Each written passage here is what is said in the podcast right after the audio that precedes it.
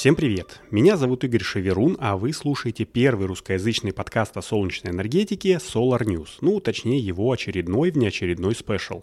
Сегодня, не знаю как по всему миру, но в той части суши, где я живу, отмечается День энергетика. Я, как вы знаете, не учился на эту профессию пять лет, корочки не имею, хотя удостоверение по электробезопасности до тысячи вольт есть, но искренне уважаю всех энергетиков. Как я уже писал в нашем телеграм-канале, я считаю энергетиками не только людей, которые в прорезиненных перчатках на выезде чинят опору электропередач или ходят по домам с целью, чтобы неработающая лампочка в квартирах жильцов горела. Я причисляю к ним и так называемый обслуживающий персонал, то То есть в основном женщин, которые сидят на коммутаторе и составляют путевые листы электрикам, и инженеров, которые проектируют городские, районные или домовые сети, и даже тех, в особенности тех, кто делает так, чтобы с помощью солнечных панелей у людей, у которых не было возможности посмотреть на Новый год телевизор, она, эта возможность, появилась. Ну а если брать шире, то поздравить с Днем энергетика, наверное, стоит даже тех, кто хотя бы читает инструкции к микроволновкам, там, шуруповертам и новогодним гирляндам, потому что это первый шаг к тому, чтобы пользоваться электроэнергией безопасно.